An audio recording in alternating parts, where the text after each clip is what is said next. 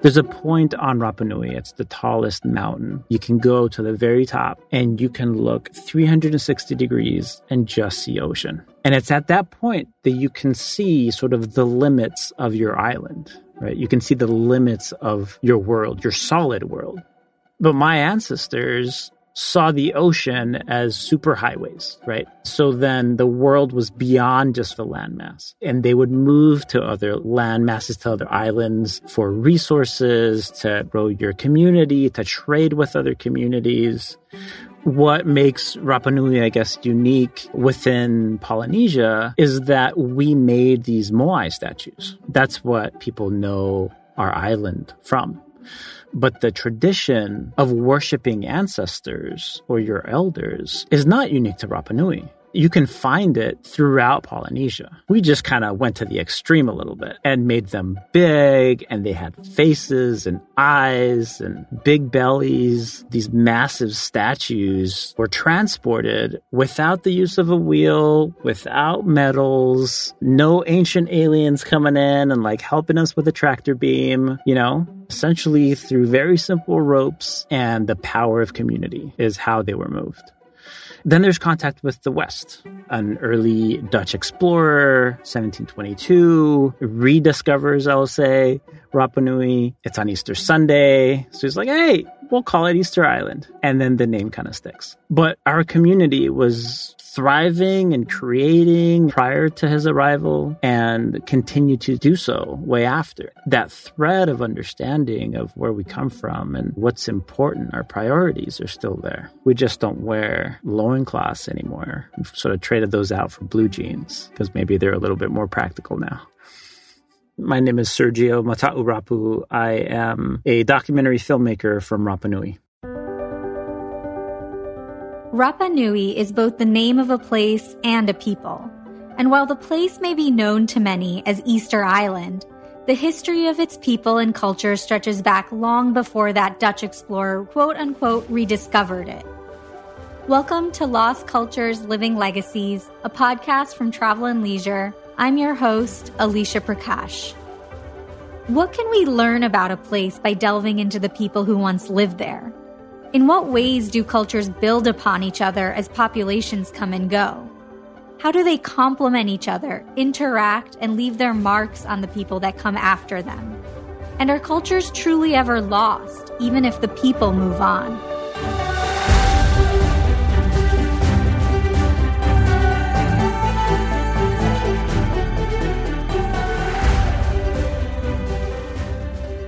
Rapa Nui exists as one of the most remote inhabited islands in the world. If you were to think of a triangle whose corners were in Chile, Hawaii, and New Zealand, Rapa Nui would fall somewhere in the middle, though a bit more toward that Chilean corner. In fact, these days, and for the last 135 years, Chile has claimed Rapa Nui as a special territory, though there are certainly some who still dispute the treaty that made this otherwise official. And if you've listened to other episodes of this podcast, you probably have some idea about how contact between the Rapa Nui people and the outside world may have gone, from that Dutch explorer and on. But of course, every culture and its history is unique, both before and after historical contact with other cultures. And to help tell the story of the Rapa Nui, we have two guides. The first is Sergio Rapu, who we heard from at the start of the episode.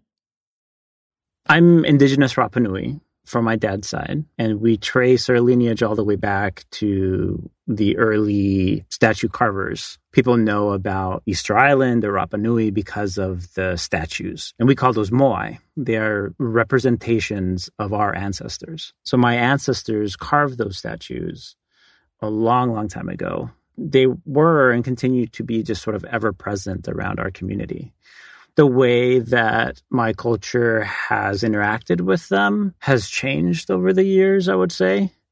But nevertheless, the meaning stays the same. We, as Rapa Nui, are known as an ancestor cult. We revere, we worship our elders, our ancestors. I would say maybe even more so than gods in a sense. You go to other cultures and communities, and it's about either a single God or multiple gods. Our culture teaches us that we learn from and respect those elders. And so that's the significance of the moai. That's why the moai were built. That's why they were placed in front of our villages in ancient times. That I think is generally how most Rapanui recognize them when we're out in the field, whether we're guiding tourists through a sacred site or going to the beach, like with our own families. There's this sense of utmost respect that is required for who our ancestors were and what they did. Also guiding us in this episode is Carl Lipo, a professor of anthropology at Binghamton University in upstate New York. I'm an archaeologist who studies Easter Island and has been doing so for about 20 something years. It goes way back for me. I've always been interested in the fact that people in the past did really remarkable things that are really a mystery and a puzzle to us as Westerners. This started for me living in Madison, Wisconsin as a kid looking at some of the Native American mounds that were built around Madison, Wisconsin. They always puzzled me like, why would people have spent time making these earthen mounds that look like animals? What was it that led people to do those kinds of things? And of course, as I learned more about the world, I saw that there are other cases and sort of the achievements that people did in the past, whether that's Stonehenge, the pyramids, giant walls, temples, all kinds of stuff all over the place. The one place in the world that puzzled me the most was Easter Island and Rapa Nui, as it's known. I had seen a Leonard Nimoy show called In Search of in the 70s as a kid. In that show, Nimoy talks about this island in the remote part of the Pacific, thousands of miles from anything else, really isolated from the rest of the world, where people had made hundreds of gigantic statues. And so when I got to be a professor, I thought that's the place. I really want to go study that particular question because it seemed like the ultimate example of this crazy, remarkable behavior that people had in the past. Before we get into the wider history of the Rapa Nui people, let's hear a bit from Sergio Rapu about what it was like growing up there in more recent years. I was born on Rapa Nui. While there was very little contact, but there was some contact because my mom is American. At the time, this was like in the early 1980s, we had maybe one flight every two weeks. And I can't remember if it was just to Santiago, Chile, or there were also these flights to Papeete in Tahiti. But basically, Rapa Nui, or Easter Island, as most people know it, is in between Tahiti and Chile, just kind of a speck out in the middle of the ocean. Hanga Roa is the main town, and that's really where everybody lived. The streets were dirt, there were very few cars. Primary mode of transportation was walking, and then secondary horseback ride, and a couple of cars. It was simple, it was very safe. And I think that kind of also speaks to the community at the time because the majority of people there were indigenous Rapa Nui we were all related. I mean, we still are sort of all related in a sense. So if my dad isn't watching over me, if my mom's not watching over me, it's my grandmother, it's my aunt, it's my aunt's cousins. We all have responsibility for our community. Food and community gatherings were and continue to be really important to our culture. We gather around food. We gather around celebrations of births and deaths and everything in between. So looking back, it was a really wonderful time, but I think also for my parents, it was a very stressful time. It was a time when there weren't, compared to today, a lot of comforts of the modern world medicine being one of them when my mom was still pregnant with my sister, she started having contractions early on before she was due. And I remember her telling me the story where all of a sudden her and my dad and grandmother and everybody, they were all rushing into this one little car that our family had and bumping along the dirt road to the hospital as she's having contractions. And then she hears the airplane take off. And that's sort of a marking of, okay, now we have to hold it down for two weeks until the next airplane comes because there's no other quick way of getting off the island. But that also reminded me about the airplane landing and taking off is a marker of time. Back then, every two weeks, you would hear this loud sort of roar as the airplane lands. And the whole community would sort of go to the airport to welcome visitors that are coming off, to receive goods and presents and things that were coming. And prior to the pandemic, the amount of airplanes that started coming was just massive. So, like pre pandemic, we were having about two to three flights a day. And so then that marker all of a sudden is not just a two week marker, It's like, okay, here's the morning flight. Here's the afternoon flight. When's tomorrow's flight coming? Is it delayed? Does it impact the other flights? The sharing and communication with the outside world is black and white compared to what it used to be like when I was growing up there. Now let's go back further. We asked Sergio Rapu to describe his people from a historical perspective.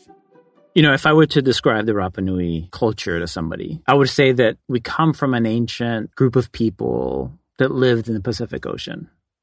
When you look at a map of the world, you see all these land masses, all these big continents, right? North America, South America, Africa, all of that but people don't see the Pacific Ocean as, in a sense, where people would live. Typically, a map cuts the Pacific Ocean in half. And our continent, our world for Polynesians is that Pacific Ocean. But there are thousands of islands in that big blue space that was home to my ancestors. And so I would start there because I think what makes Rapa Nui unique is what makes islanders unique. According to Sergio Rapu, oral tradition suggests that the Pacific Islanders who first arrived on Rapa Nui may have come from a place called Hiva. And according to some interpretations, Hiva may be the island now known as Mangareva, 1400 nautical miles to the west. We asked Carl Lipo to lay out more of the early history. Well, this is a narrative that's been built up by archaeologists and native people over quite a long period of time. So we're always learning more about the history of Rapa Nui. It's something that we're actively uncovering and putting together. So it's a dynamic story. But what we do know, what we think we know at this point, is that people got to this remote island in the easternmost part of Polynesia about 1200 AD, about 800 years ago. This was part of an expansion of people out of central Polynesia, people who sailed canoes and found all the remote corners of Polynesia at about the same period of time. People who ultimately moved from Tahiti, sort of the central Polynesia, out to the remote parts of Hawaii, the Marquesas, Austral Islands, New Zealand, and ultimately Rapa Nui. As they expanded across and found all these different islands, there, you know, obviously fishermen, you people who gathered marine resources, but also farmers. They farmed taro in some islands, sweet potato, particularly in Rapa Nui and some other islands. They were expert stone crafters, expert sailors, really adapted to living in Polynesian islands. When they got to this small remote island that was at the time covered with sort of a mixed forest, lots of palm trees, seabirds, maybe some land birds, they established a colony there and transformed this island with Polynesian traditions in terms of cultivating food, clearing forests into a, a sustainable society. People still live there, still Rapa Nui people living on this island who've successfully been able to manage life on this island up until the present. Missionaries who came to the island later recorded oral traditions that described a society with a class system where at the top was a high chief called Ariki. The high chiefs were said to all have been of the clan descended from the island's founder, Hotu Matua, and sat above the chiefs of nine other clans on the island. And for around 500 years, from the time of Polynesian settlement, the people of Rapa Nui existed and developed their culture in relative isolation before the arrival of the first known Europeans to set foot there. The island obviously has been deeply impacted by European arrival. When Europeans first get there in 1722, it's pretty clear they introduced diseases, and diseases have, you know, huge impact on the population. There's lots of death and demographic change as a result of disease. 1722 is when Dutch explorer Jacob Roggeveen arrived, with later hearsay reports claiming there may have been around 3,000 Rapa Nui at this time, though about a dozen died as a result of Roggeveen's visit. Spanish ships then arrived in 1770, followed in 1774 by an expedition led by James Cook, the British explorer that we also discussed a couple of episodes back when we covered the Aboriginal peoples of Australia. And unfortunately, in addition to disease and other disruptions brought by Europeans, in the 1860s, the Rapa Nui were also the victims of raids by Peruvian slavers who kidnapped about half of their population. While the Peruvians were eventually forced to return the Rapa Nui they kidnapped, it came at a price as smallpox was also brought back and killed about a quarter of the island's inhabitants. However, as Carl Lipo explains, through all this adversity, the Rapa Nui still managed to hold on to their way of life. Let's just put it this way. In 1722, when Europeans first arrived on the island, it's pretty clear that the native people were continuing to make statues and that the society was very sustainable And the activities of making statues were embedded in the culture and the way in which people lived their daily lives. And in fact, our research points out to the fact that statue construction, these moai that were built there, are integral to the success of living on this island through the community efforts that bring people together to make them and move them. Europeans come in a series of waves that sequentially introduce different kinds of diseases and effects on the island. There's impacts to the population as a result of disease and demographic change. And there's a lot of economic changes that occur as a result. Items that you couldn't possibly get, Europeans would have brought things like clothing, metal materials, stuff like that. The society changes quite a bit in terms of the economic incentives and the things that people were trying to do. There's a lot, as you can imagine, a lot of economic and social upheaval but people continue to make statues. It's sort of remarkable that there's a cultural resilience, statue construction, and daily lives continue, even though there's all these changes going on. Populations get down to 111 as a result of slave raiding and disease in 1877. So it's unbelievable changes. What's remarkable is that despite the fact that populations got so low, there's incredible adherence and maintenance of cultural traditions, the language, songs, oral stories, and traditions are maintained by the people who survive that sort of bottleneck of the population. Let's pause and back up a little, though, to talk about the importance of sheep to the history of Rapa Nui. There's a particular character who comes in and starts to claim the island and buys up the land. That character is Jean Baptiste Dutrou Bornier, who first arrived on Rapa Nui in 1866 while transporting two missionaries. He came and went from the island a couple of times before eventually returning to live on the island in 1868. Dutrou Bornier eventually bought up the island with the intention of completely removing all the Rapa Nui people to make room for his sheep farm.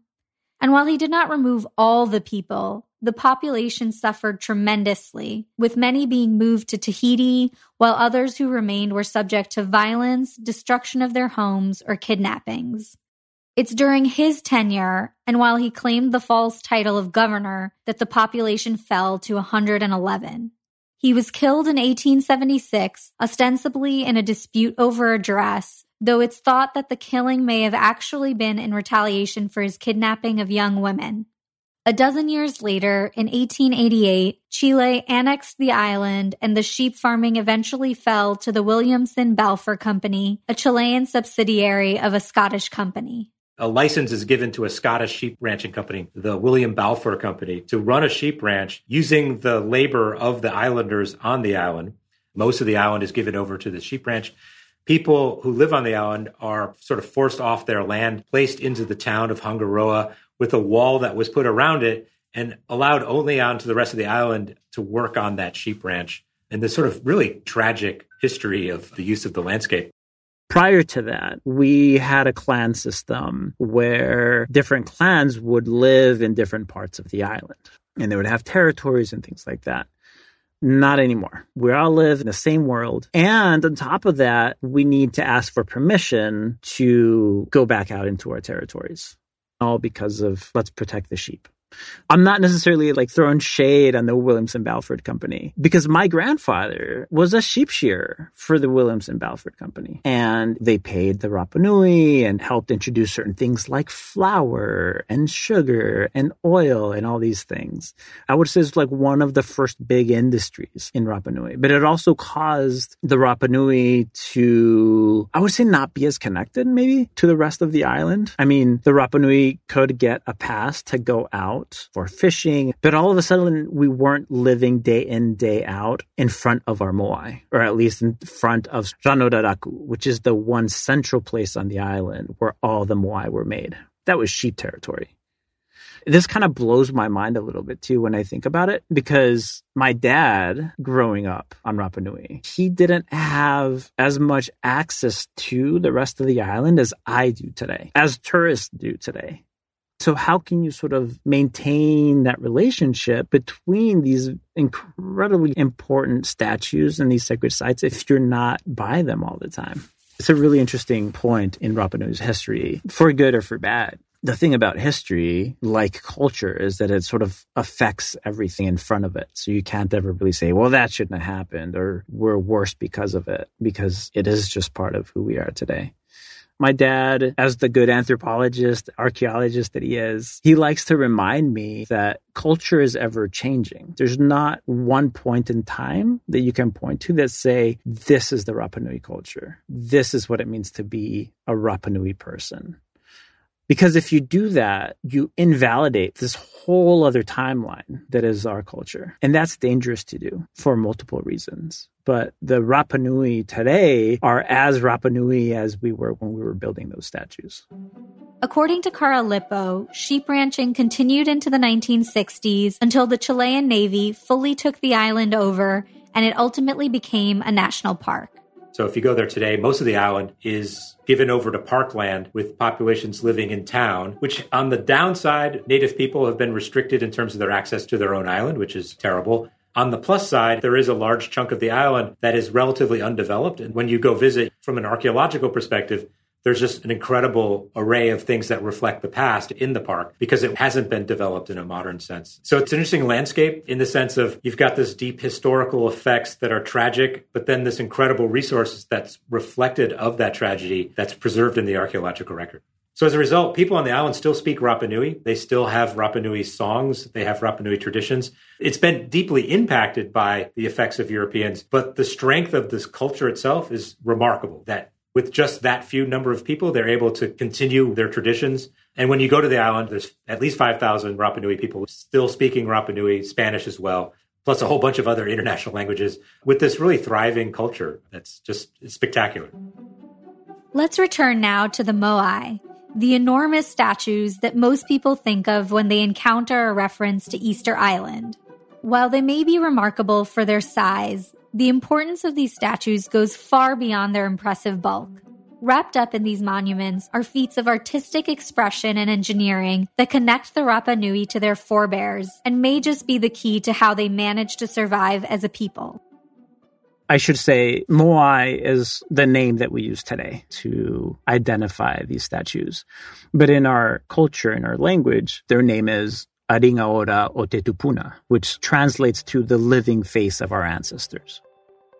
The archaeological remains are really mind blowing. You know, what people were able to do with limited resources is really, truly astonishing. The statues that they made, the famous Moai, are carved out of cliff faces, lowered down off of cliff faces, and then moved several miles across the sound.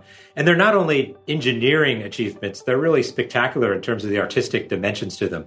The way in which they're formed and the faces are iconic. Everyone in the world knows Easter Island statue. That's sort of the classic Polynesian feature that everyone knows. So one thing to remember is that they're all full statues. Some people talk about them as heads, and that comes from well, one, you see a lot of cartoons with just the heads. And those are actually usually derived from photos of statues that are at the quarry in which the full body is buried beneath the ground. And all you see is the head. All the statues have full bodies. Moai are full figures. It's hard to believe how big they are until you actually go there. You see a photo of them and you think, oh, yeah, big statue made out of stone. We've seen that before. But when you go to the island, you get blown away by the fact that these things are as big as three story buildings. They're 30 feet high. I mean, they're just these towering figures that weigh 50 to 70 tons. And when you go there, you find out that there's actually nearly a thousand statues that have been carved or at different stages of carving around the island. About 600 at the quarry, one spot where most of the statues are being carved, and then about 400 that have been moved out of the quarry that you find at different platforms called ahu, these specially made architectural structures that were built to put the statues on top of. In ancient times, the Rapa Nui lived in front of, worshipped openly in front of, had ceremonies in front of these ahu platforms where the moai would stand. There's an amazing number of these gigantic things, and they're all over the island. So the question Europeans have asked over the years has been, well, how did they get them there? How do you move a three story building that's made out of stone from this quarry that's in one corner of the island all the way across the island, across this volcanic landscape to the other side? How, how is that possible? Of course, there's been a lot of speculation about that. Europeans sometimes thought, well, other people did it. It wasn't the Rapa Nui people. It was somebody else who was there on the island beforehand that were killed off or space aliens for sort of the ultimate racist perspective where you say, well, it couldn't be those people. It must have been some intelligent beings from another planet. Really the least imaginative answer. There's always a sense of mystery when it comes to Rapa Nui. But the mystery around my island, the mystery around Rapa Nui, really has to do with the way that knowledge was passed on. In Polynesia, the way that we pass on our stories, our traditions, is orally. This is why elders are also very important. You learn what you learn because you listen to your grandmother, your grandfather, your uncles, like all of them.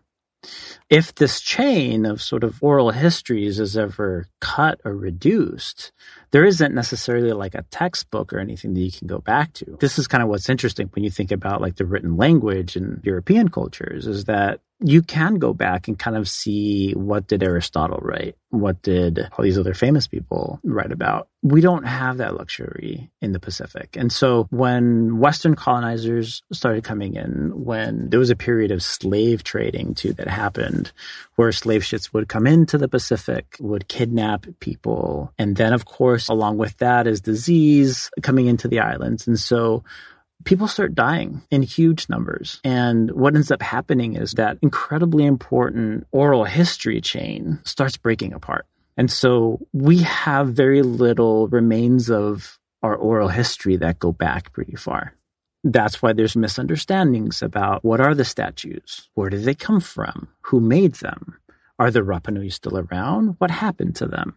I think what it comes down to is there's a general misunderstanding of my culture because I think people are lured by the sort of sense of mystery. It's like, oh my God, we're going to go to this mysterious island where nobody lives and there's these giant statues and we're going to resolve the mystery. And so, yes, we have very little oral history to lean on. And I think there's a lot of really great scientific work that is being done or has been done by both indigenous Rapa Nui and, and Western scientists. They're helping piece it all back together. But I learned from my dad, and this was, I think, really important to his work. You can't really validate the scientific work that you're doing unless it's reflected in the oral history, unless it's reflected in the culture.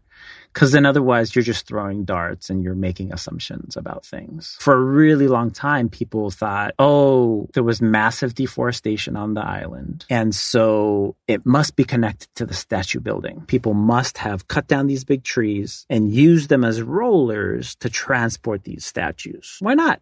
Like that's how we do it in the West. We use wheels they must have done it there. And now we understand that that's not the case because the biggest statues were still being transported after all the trees went away. So here's an example of you can't necessarily just take your understanding of the world from the West and then implant it into thinking, oh, this is how they must have done it. You really have to kind of start from within the culture. What we do know is they were made and carved by Rapa Nui people and that they used their incredible engineering skills in order to do that. There's been some speculation that the statues were moved using log rollers, some kind of wooden contraption. The challenge there is the fact that the palm trees that were dominant on the island aren't particularly good for rolling anything. They're not strong. They're not like hardwood trees. Palm trees are a form of grass, so they have sort of a smushy interior and they crush easily. And we look at the roads and the features in which statues are moved across aren't really conducive to using log rollers or some kind of log contraption. Our own research started when we were looking at the statues across the paths where they were moved. And we realized that there really wasn't any evidence for log contraptions being used at all. And in the 19th century, Europeans had asked them, well, how did you move the statues? Rapa Nui people said, well, they, they walked. And of course, Europeans at the time were like, oh, that's just the story that someone said. Sure, they walked. Well, how did you really move them? You know, but in fact, from the archaeological research we've been doing, we found that the only way they could have moved them was actually in a standing position. It's not only archaeological research that tells us the moai were moved while positioned upright, though. So, the way that we understand it is that my ancestors moved these statues essentially like how you would move a refrigerator. A little bit more elegantly than a refrigerator, but nonetheless. And the way that you stay in sync the way that you coordinate people on ropes to move left and right and left and right is through a beat. Our oral history tells us that there was always one old lady who would be in charge of the singing in the work of transporting the statues. There's this one oral history that talks about a group of people. They were having this really big feast, lobsters, all this stuff. And they didn't save anything for the old woman And so, in response, the old woman made the statues fall over. And so, this is kind of the oral history that sort of explains that statues fell over and they broke and everything.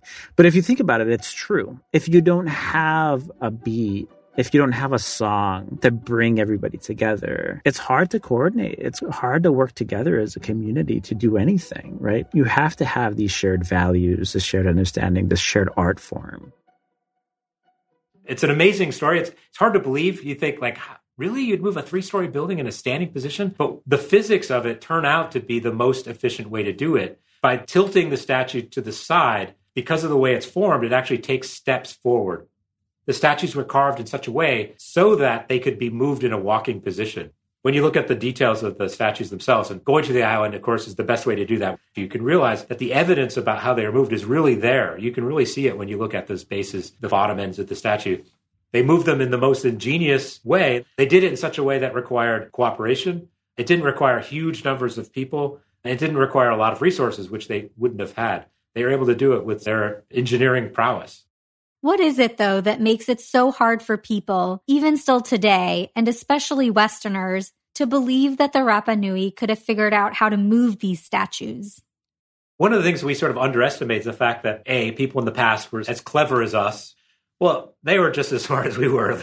And they knew about and would utilize the center of mass, for example, the physical properties of rock. And so if you use the center of mass, you can rock and tilt things without a lot of effort. So if we had to move a gigantic statue, we'd get a giant crane, pick it up, and move it. Without those things, you would experiment with as many ways you could do it and try to find the easiest way that's possible. And really, that's what past people did. And it's how they achieved some of these remarkable things. It wasn't because it was space aliens, just that they were good at it. They figured it out. And the challenge is to us is to figure out how they did it. And this is where we can learn a lot from our past. So, really, it's a deep cultural connection between art and science that allowed the Rapa Nui of the past to achieve these feats that are hard for many of us today to even begin to understand. And in turn, it's these impressive feats of art and science combined that help the Rapa Nui to develop as a community and a culture.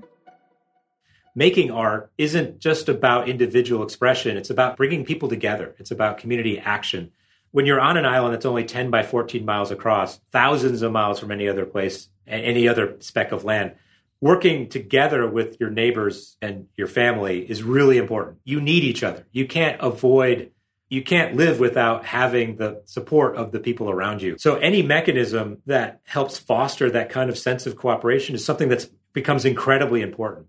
These statues were made because it mattered and because they were very important to the people there on the island, they needed that cooperation. They needed that sharing in order to survive. Literally, their livelihoods, their existence depended upon that sense of cooperation, the sense of community for generations. A lot of the uh, traditions that began in pre contact time prior to arrival of Europeans have persisted through time and that you see today in different formats, and the nature of them is different the community engagement with the arts is really something that remains important. And it's because for many of the same reasons that they're still on an isolated island still thousands of miles from everywhere else, and that they do need each other. And they have to negotiate in a small landscape where there's competition over resources. They have to deal with the fact that there's going to be conflict. And one of the ways they do that is through arts and sharing so that people have a sense of community and the sense of the long term needs of the island, that those needs overweigh the individual needs.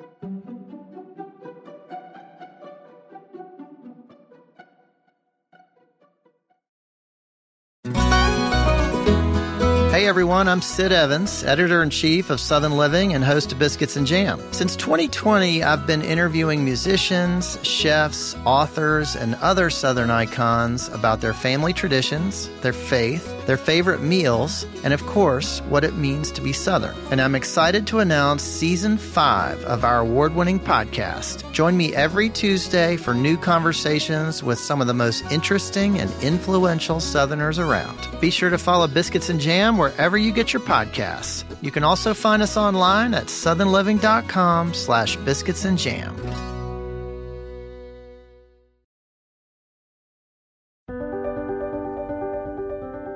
I'm Alicia Prakash, and you're listening to Lost Cultures Living Legacies, a podcast from Travel and Leisure. Recent years have brought changes to Rapa Nui. As mentioned before, the Chilean Navy took over, eventually ending the Williamson Balfour Company's use of the island for sheep farming after they stopped renewing the company's lease. The Navy's management then ended in 1966 as the island was opened back up and the Rapa Nui were given Chilean citizenship. In fact, Sergio Rapu's uncle was involved in the movement to gain the Rapa Nui their civil rights in the 1960s, and his father eventually became the first native governor of the island. More recent years have, of course, brought both struggles and accomplishments for the island and its people, just as the years have done for every other culture in the world. For instance, there have been movements aimed at gaining the Rapa Nui freedom from Chile, as well as efforts to limit the time visitors can stay on the island in order to protect it and the people themselves from the effects of ever growing mass tourism. But just as each culture's circumstances affect how they collectively move through the world, from location and environment to internal and external politics, the same is true for the Rapa Nui. So, what is the place of the island and its people in the world today? Even though we're part of a bigger country, we're in this sort of weird Venn diagram where culturally we're Pacific Islanders, we're Polynesians. We have more in common with Hawaiians and the Maori of New Zealand and Tahitians, but we've been colonized by Chile. And so every Rapa Nui that grows up there now speaks the indigenous language. And then you speak Spanish, you have sort of a Chilean ID, but you're able to relate better with Hawaiians. It's a complex identity to have. We're like a little dot that exists within multiple worlds.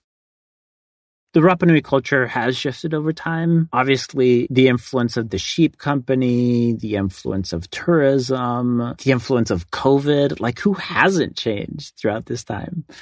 What I find fascinating, I mean, I'm a Rapa Nui that doesn't live on Rapa Nui. And there's a ton of other native Rapa Nui that live across the world. We all return to our island every once in a while to take a breath and rejuvenate and reconnect. And then we fly out to the corners of the world to continue our other lives.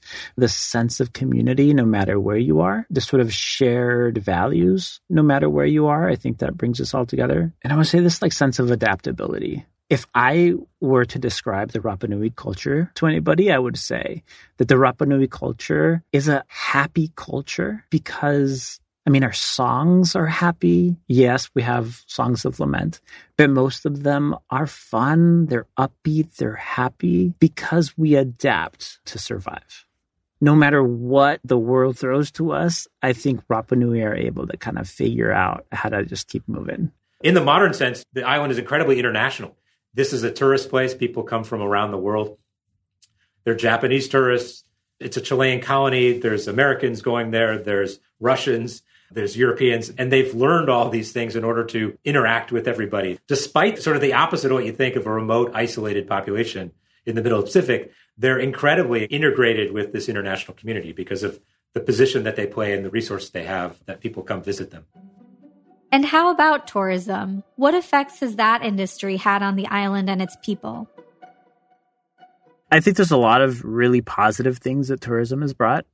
In some ways, I am a product of tourism. My mom came as an exchange student early on. I don't know if that counts as tourism or not. But tourism has helped to bring new ideas, new techniques, new information to our culture and to our community in very positive ways. Tourism, of course, like any industry, also has its wastes. Oftentimes, that's connected to people's habits or just wants.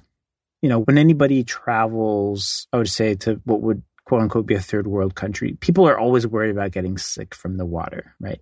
Don't drink the tap water because you're going to get sick and that's going to ruin your whole vacation. And so what that causes is for tourists to buy bottled water. I totally get it. I used to do that. But we don't have recycling plants on the island. They're essentially then just packaged into a big package and then put on a ship to send back to Chile. And that doesn't always happen. What ends up happening is plastic bottles and similar things just sort of keep amassing on the island in the last, I would say, five or 10 years, there have been some really great local innovators and businesses being like, mm, we can do this differently.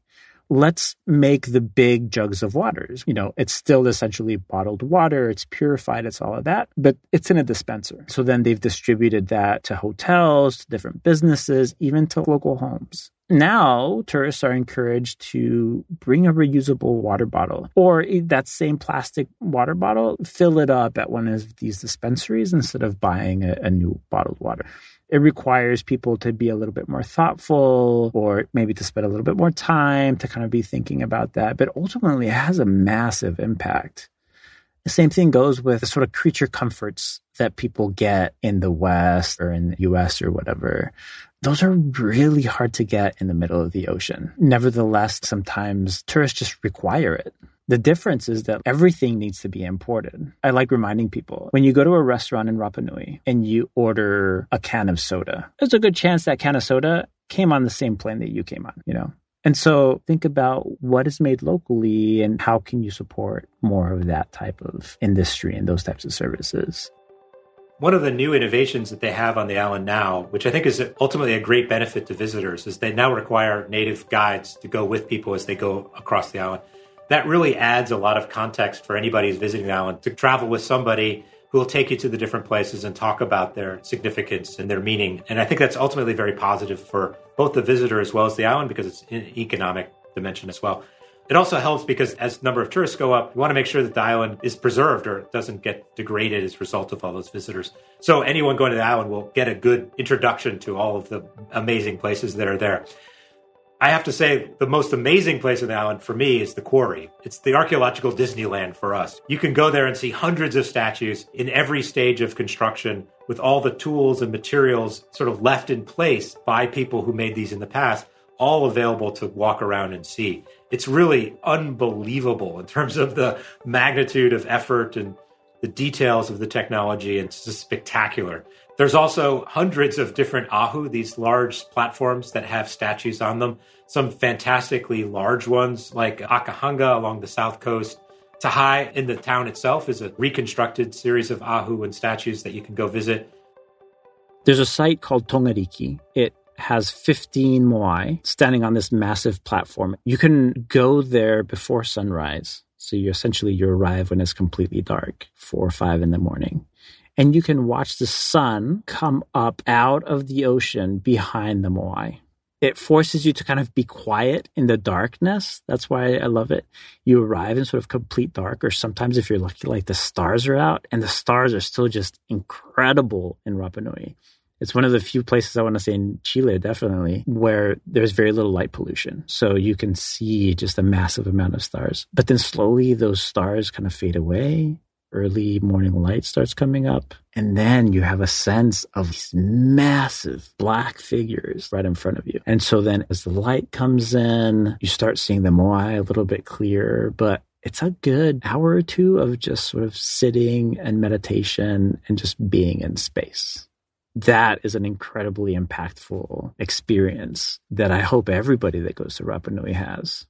Yeah, it's important to recognize this is a living culture that is directly descended from the ancestors that arrived on the island in the 13th century, and that you can go visit and talk to people who are Rapa Nui descendants of the people who made statues. When I talk to students, they're sort of surprised that that's the case because of the way it's often portrayed as being this windswept island with statues lonely sitting on the coast looking out they think that there's nobody there. It's abandoned. You know, they say, well, how do you get there? I'm like, well, you take a plane, go in Santiago and you get a plane and it lands there and there's hotels and restaurants. So the context of that island is still living and very present to those people. There's an immense awareness of the archaeological past. reason why they're there is because their ancestors were successful and they need to understand that past and the archaeological record because that's the guidance for them in the future in a very real sense. Right now, of course, they rely on a lot of global interaction and resources from everywhere, but they need to rely on themselves and be able to dip into their traditions in order to survive. COVID was a great case of that. People on the island there were stuck on the island for about 586 days. If they left the island, they weren't able to come back. So what they had on the island was what they had. Things were brought in, but unlimited sort of military flights. They were very isolated. And that's the point at which you go back to your traditions. And despite modern technology, they need each other and the lessons of their ancestors in order to continue. So it's a really amazingly dynamic living place. And they're absolutely aware of the value that the archaeology in the past has for them. My biggest recommendation on where to learn about Rapa Nui is from the people themselves. I think for a while, the marketing around visiting Rapa Nui is that you can see it all within three days and two nights. So just zip around the island a couple times and then and then you're done. And the truth is that that type of tourism is very different than the type of tourism that was around when I was a kid, where because there was only one flight every two weeks, people had to stay longer when you're in a place for a lot longer than just a couple of days, you're forced to shift your lifestyle and your daily, like, this is what I do type of schedule to be more in sync with the community that lives there. And you build relationships. You're able to spend quiet time among the Moai, not just sort of like rushed in and out in sort of tour groups ultimately that is what leaves a bigger impact, not only for the visitor, but also for the Rapa Nui, because the tourist gets a better understanding of the Rapa Nui culture and community and pacing and vice versa. And the, the Rapa Nui then also essentially makes a friend, you know, and then goes home. And then there would be stories of people writing letters that you'd mail to each other. It was a, a really good time, I think. And don't forget, Sergio Rapu is a filmmaker. So one way of learning about Rapa Nui, both the people and the place, is to watch the 2018 documentary he directed as you hopefully prepare to visit yourself. Eating Up Easter is really a story about what is impacting Rapa Nui today versus a story about the history of the island. They're interconnected in a sense. But really, my wife and I saw the disconnect between the understanding that people had before they visited the island and then what they experienced while they were on the island. The general understanding from the outside is that there are these statues and there was this collapse and then something happened to the Rapa Nui people right? So much of media out there really sort of centers around our moai and never really focuses on the people. So our intention was, well, let's talk about the people today and what are sort of the big issues. And the biggest really are around development. How does this tiny island develop into the future? How are we addressing tourism? And then all combined within that is essentially sort of the trash issue what happens to all of these plastic bottles that are generated? How do we survive as a community, as an island in the middle of the Pacific? So, Eating Up Easter really looks at these issues of development, tourism, and trash from a Rapa Nui perspective for a Western audience.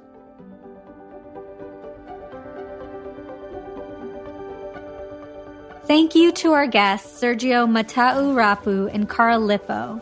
Be sure to follow Lost Cultures Living Legacies on Apple Podcasts, Spotify, or wherever you listen to podcasts. And we'd love your feedback. If you could, please rate this podcast and leave us a review. We'd really appreciate it. You can also find us online at travelandleisure.com slash lost cultures. In our next episode, we'll explore the Nubian culture of Egypt, so make sure to come back for that. Until then, enjoy your travels.